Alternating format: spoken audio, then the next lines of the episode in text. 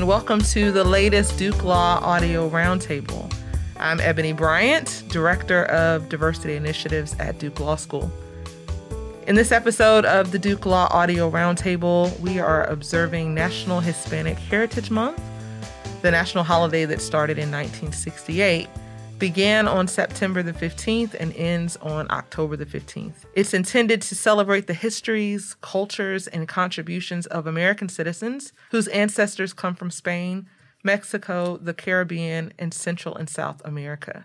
In recent years, however, a different title for this holiday has started to trend National Latinx Heritage Month with term Latinx first gaining popularity amongst younger generations around the early 2000s. In the US, Hispanic and Latinx also exist alongside related terms Latino and Latina, which entered common usage during the 1990s. Now, as many of us are taking steps to be more conscious about using correct terms to identify ethnic groups, there's a growing confusion and debate in the US about the correct usage of the terms Hispanic, Latino, Latina, or Latinx. Today, I'm joined by three guests from the Duke Law community who will help us better understand these terms to share which ones they prefer and why, and to explain why using correct terminology matters for lawyers today. So, first, I am honored to welcome Sofia Hernandez. She's a senior assistant city attorney with the City of Durham and senior lecturing fellow here at Duke Law. Sofia entered, earned, excuse me, her JD from the law school and has a Bachelor of Arts in English and Cultural Anthropology from Seattle University. Thank you so much for joining us, Sofia. Happy to be here. Wonderful. Next, we have Alyssa Reyes, a second year law student at Duke Law.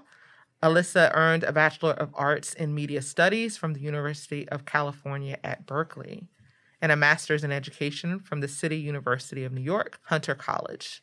This summer, Alyssa worked as a legal intern for the Mexican American Legal Defense and Educational Fund. At Duke Law, she serves as the president of Duke Law's Latin American Law Students Association.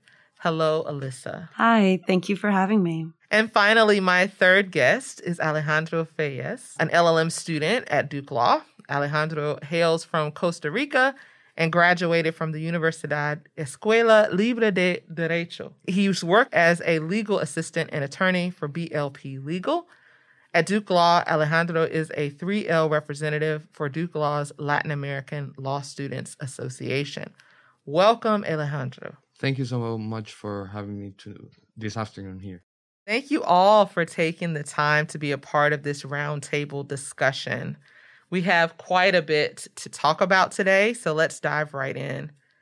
First, to help frame our discussion, I'd like to first define what the terms Hispanic, Latina, Latino, and Latinx mean. Uh, Sofia, uh, would you like to respond? Absolutely. As as far as I understand the terms Hispanic and Latino and Latinx, Hispanic is used to refer to Spanish speaking countries and um, and Spain. Um, and so really the the key distinction there is Hispanic would not include references to Brazil and p- people from Brazil um, Latin or Latino is used for those folks who are, originate from Latin American countries. So in that case, Spain would not be included. The term Latinx, which we've seen and you mentioned, has become more common in the last 20 years, has been a development to create a gender neutral alternative to Latino or Latina. So there's some interesting dynamics in even that discussion, right? So, Alyssa, I know that you have some thoughts. Please share uh, with us. I think Latinx as a concept has taken form from this information age and the newer generation's access to information and their desire to be more inclusive. As a member of the LGBTQ community, I take every opportunity I can to make my non binary, non gender conforming uh, community members to make them feel comfortable and and safe and seen. And so I was someone who adopted Latinx pretty rigorously, uh, especially in areas of academia, uh, which we can talk about why uh, specifically.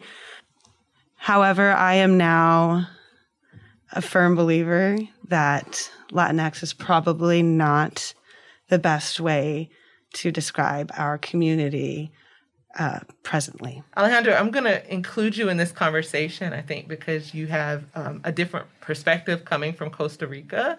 What are your thoughts about using the term Latinx? Uh, back home, it's not a term that it has been like used that much so far. It's something new. It's something that the people are catching up right now in Twitter, in different platforms. But we haven't had like this discussion as that discussion that they are having today of saying, okay, maybe this term doesn't uh, represent our community.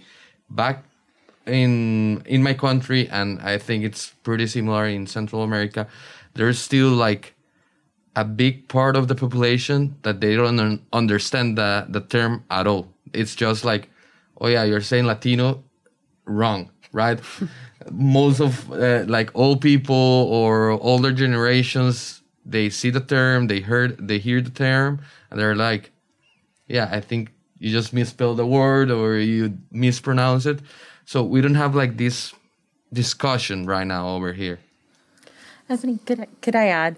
Um, and, and I completely agree. I think that, and it actually makes me feel great to hear younger folks saying so because I worried that I was part of that older generation that isn't quite accepting uh, of Latinx.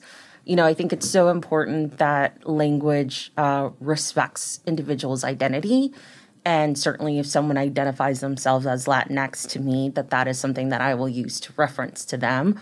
But I think as a collective, Latinx doesn't fit within our language, the Spanish language, right? We don't end words with X, and it would be incredibly like it is a hard and clunky sounding word, and so it felt as if it was a term assigned to the Latino community that is hard to rep- to pronounce, and you're asking folks to define themselves that way, and I think that that's really problematic. That assigning of a label.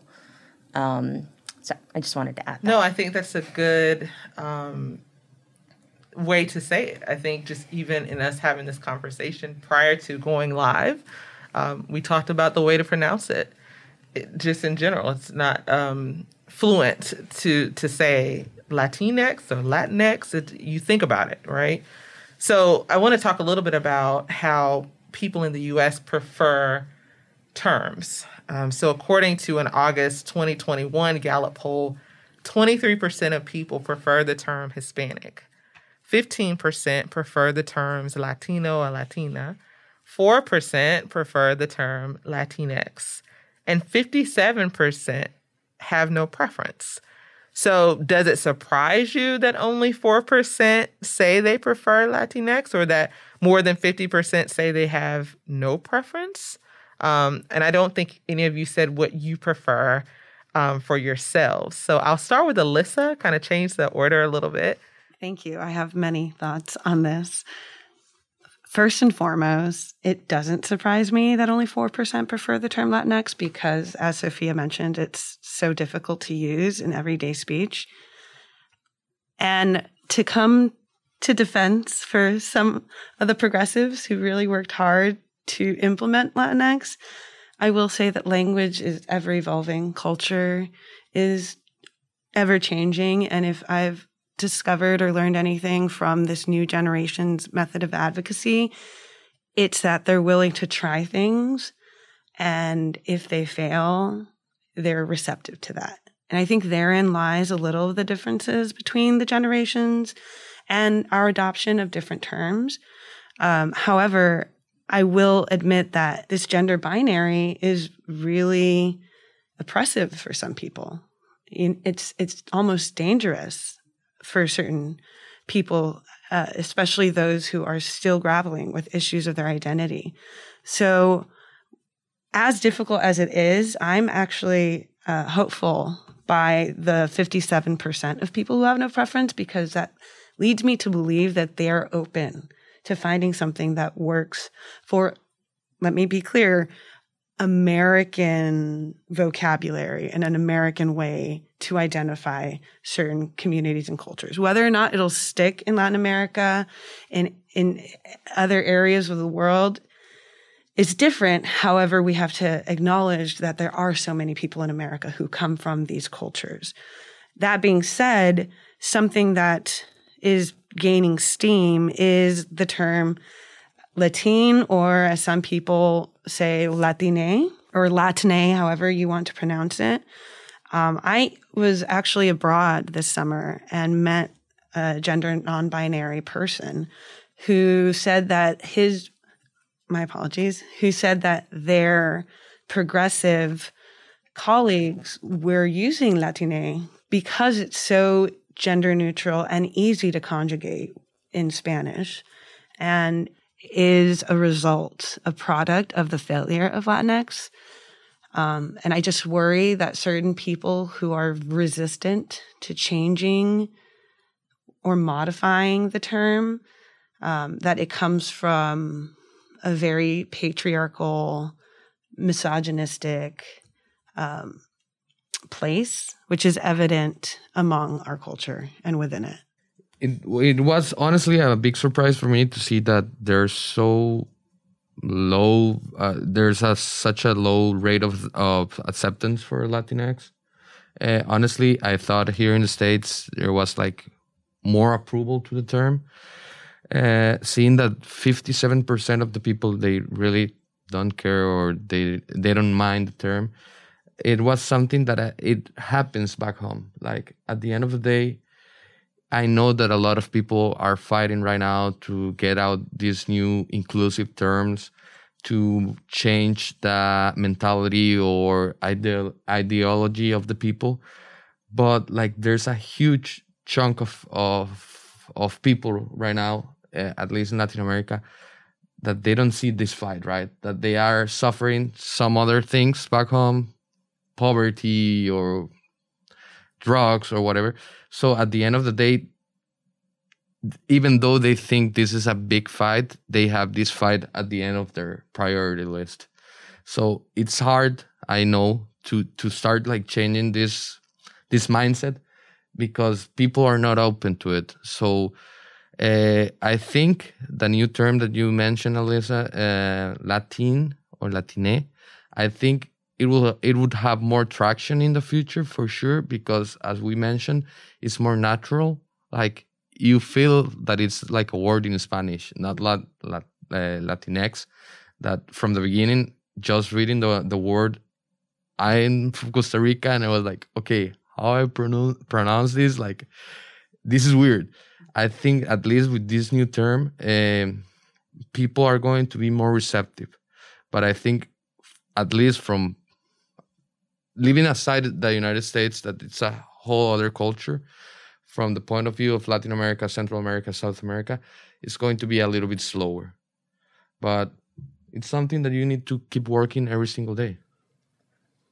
I think it's interesting because I think, um, as you've talked about the term being assigned, if you will, that um, it will be cultural and in, in driving how what it is, but America at large will have to also get on board. And that is always the challenge um, for people of color um, to be able to own the identity that they choose versus what has been assigned to them. I think it goes across cultures. Um, so, this is, I think, an important discussion to have um, that will lead the way for a lot of groups um, of people of color. So, would you like to add anything, Sofia? Yes. Um, well, first, I want to answer the question what I prefer. And I prefer Latino. Okay. And I think of Latino as a uh, non gendered term personally, um, though I, of course, understand and respect uh, the concerns about you know the binary um, gendered words that we have in our Spanish language. And I think that uh, for me, you know, I, I prefer Latino because it is a Spanish word and it's proud and it's strong. But I would say the non gendered equivalent would be Latin, Latin American, uh, instead of Latino Americano, Latin American. And so I think when I first heard of Latinx, there was this question of did we need this word if we're all agreeing to the root Latin, right? Whether it's Latino, Latina, Latinx, Latine, then to remove the gender, could we not just agree on Latin? And I think that if we did that, you'd have more of the older generations on board who may resist change, as well as you would recognize that um, the issues that exist in a, in a very patriarchal language and culture. So I guess, you know, that is, that is something that I struggle with definitely as a, as a professor and as a pseudo mom of a 21 year old that I have at home, my niece. Um, I try to be very respondent and, and respective of of self identity because I think that that's important, especially in a younger generations. Like how you identify and how you relate to the world based on that identity is so crucial.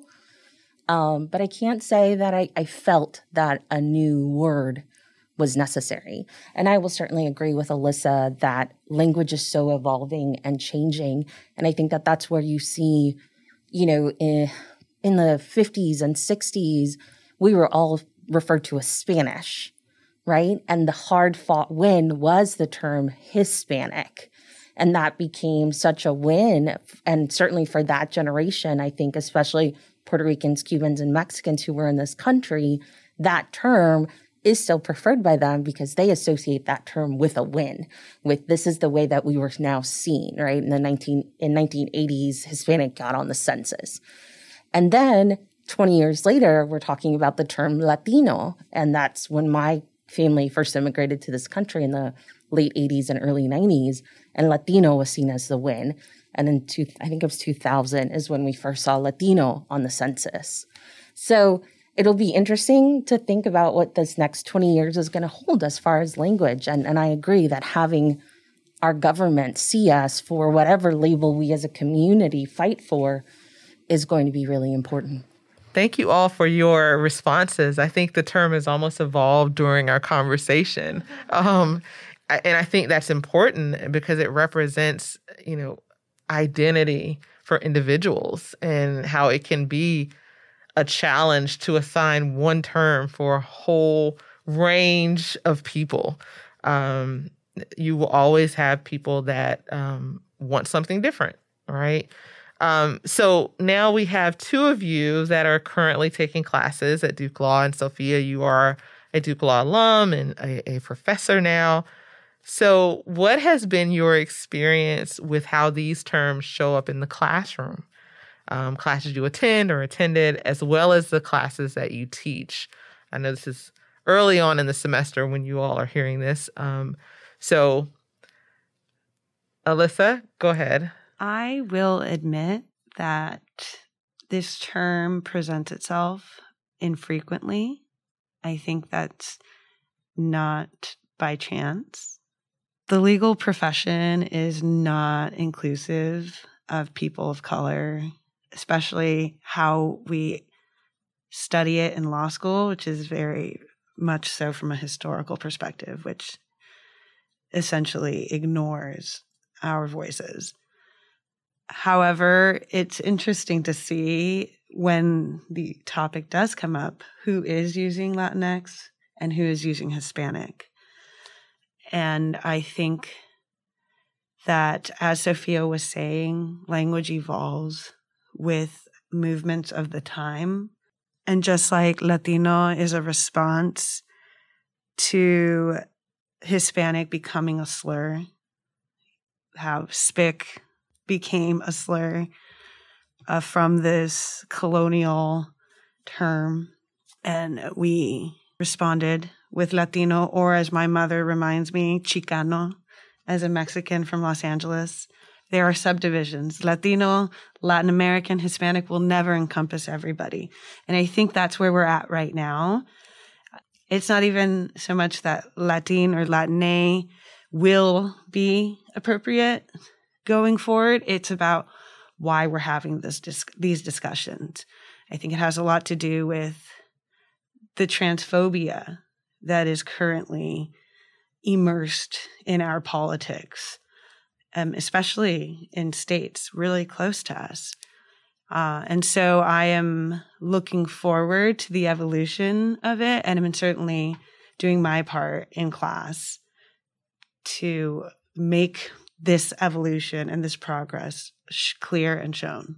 I think I have a similar experience so far.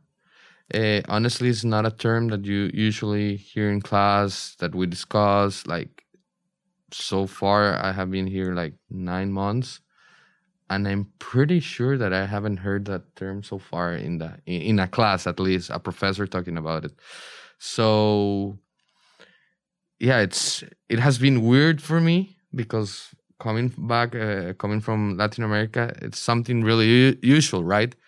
I come from the part where we're like part of the uh, population. I don't know. Here, I'm a, a minority, so it has been like kind of a shock uh, sometimes that how you change from being like a regular person to here being maybe a little bit more invisible that we're not not like they don't talk about uh, about us that much or they just sometimes are like oh yeah keep quiet keep uh, keep on a uh, stay like on, on the side don't get involved.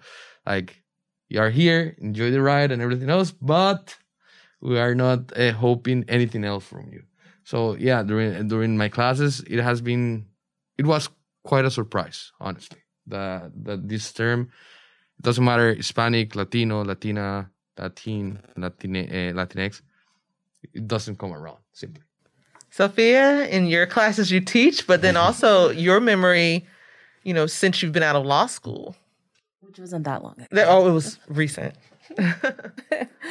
um, gosh, uh, hearing you both, that's uh, thank you for your for your honest, you know, sharing, and that's a little heartbreaking and very poignant comments that you make, and and I do think that we're probably see that across the country in a lot of law schools.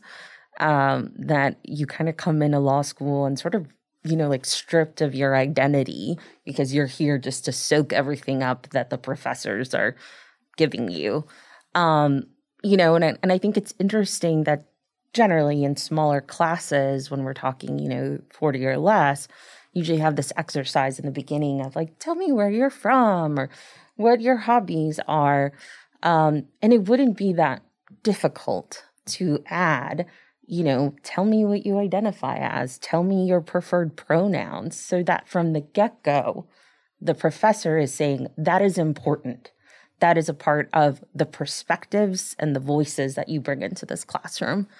Um, and I certainly, day one of you know my class, when I introduced myself to to my um, to my kids, to the my students, um, I, you know, I was like, I'm Latina. I was born in Honduras. I immigrated when I was seven. English is my second language. And I put that out there because it is part of my identity and because I want them to be aware of where I'm coming from and my perspectives.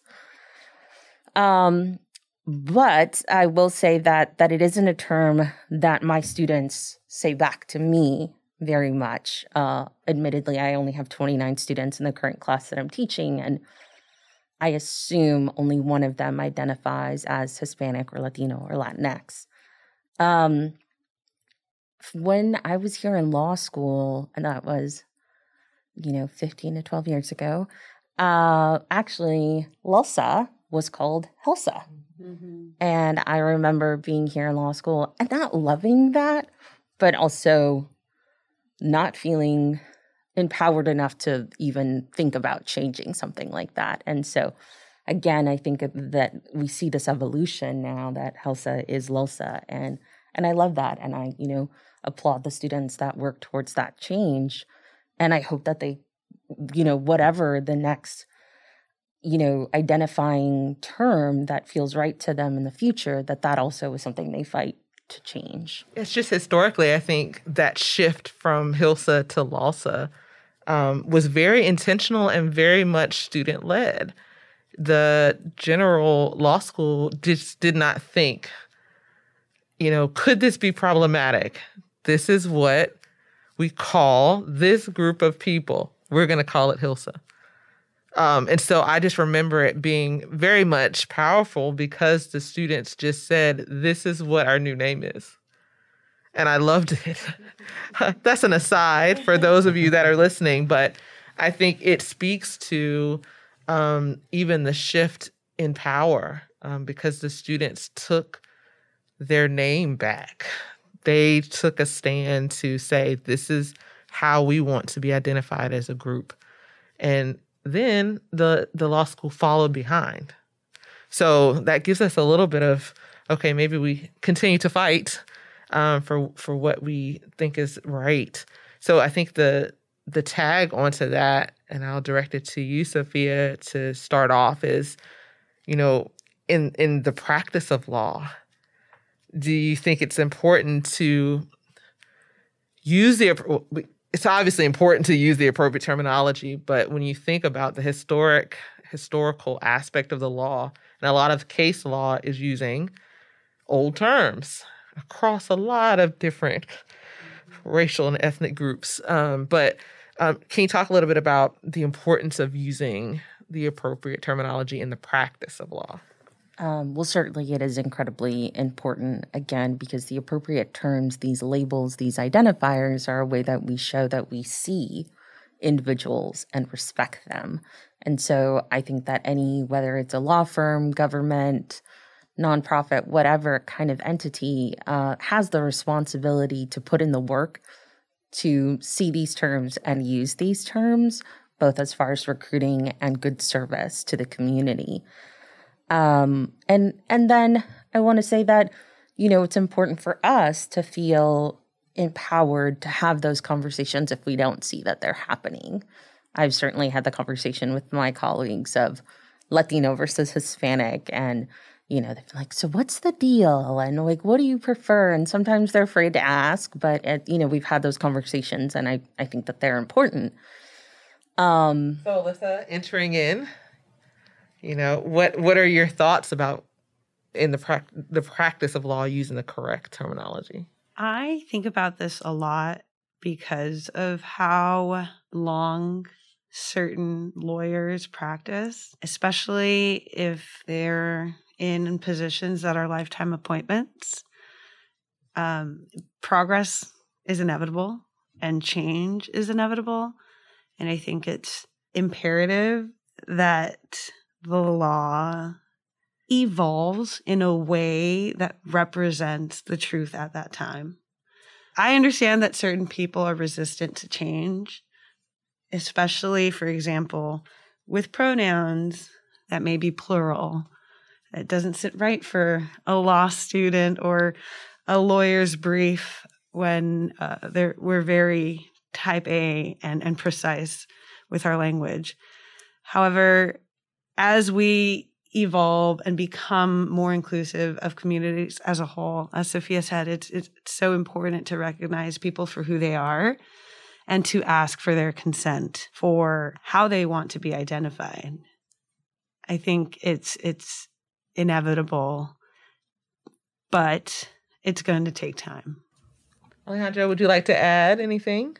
I think uh, it's going to like okay uh, in law we need to be precise as you were mentioning and it's something basic. But i also see that like going a little bit back with our discussion like the term has been evolving right? And basically the law is always behind society.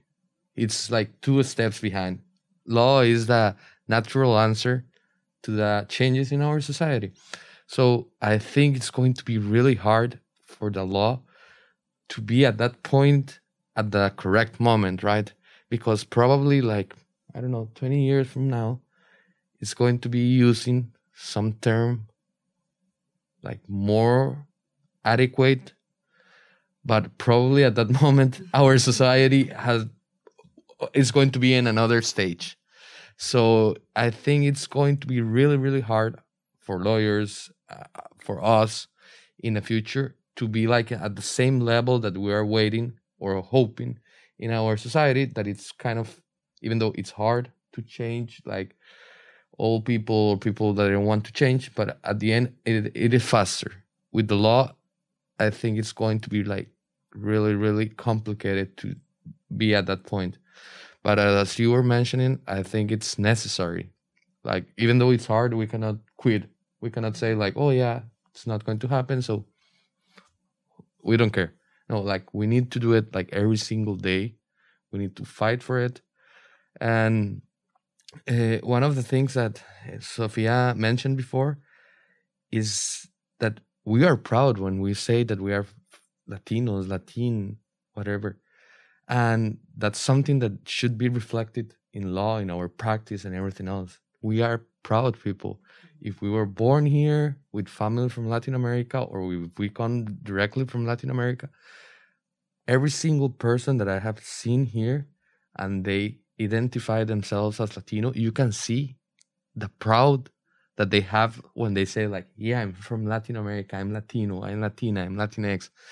And we need to bring that fire to our jobs, to our practices, to our courts, even though it's going to be hard. I love that. I got chills. I love that. I think what else is there to say? I think it's um, to be proud is something powerful, something that you teach the next generation, um, and and that is echoed in how they identify uh, and the term that they use. Um, so, is, does anyone have any final words? I don't know if I'll say that this is a final word. So if you want to edit this in front of what he said to leave it as his last, that's cool too. Um, no, but I, I think, and Alyssa, you you mentioned this a bit too, that there is not going to be one word that encompasses 20 countries across three continents. And so we recognize to a certain extent that as we're working towards terms, not that the effort is futile, because it is not, we still need to do it, but that this idea of a perfect term or the right term is um, maybe doesn't exist, but that there can still be a more appropriate term, a more embraced term than um, than what we have now. Yeah, Alyssa, I think that we're living in a day and age in which people expect change immediately I think that we have glorified individuals without necessarily checking their credentials. Um, and it's hard to realize that the adoption of these terms takes years, has historically taken sometimes a decade. And so while we we need patience, I think we also need to be cognizant of this cancel culture when it comes to change that people don't immediately understand. And that is the final word. um, I am so grateful, Sofia, Alyssa, Alejandro, for you taking the time to share and to be vulnerable because I think um, it takes something to speak. Often we ask people to speak on behalf of a group of people, and that's very difficult to do. Um, but I really appreciate um, the discussion and your openness um, and willingness to share your hearts and your thoughts today. Um, it, this is an important topic, one that is ongoing. Um, and I think that we will revisit it again, and it could be in years, it could be tomorrow. Um, but I appreciate your your time. Thank you all for listening to the Duke Law Roundtable. We wish you well and goodbye.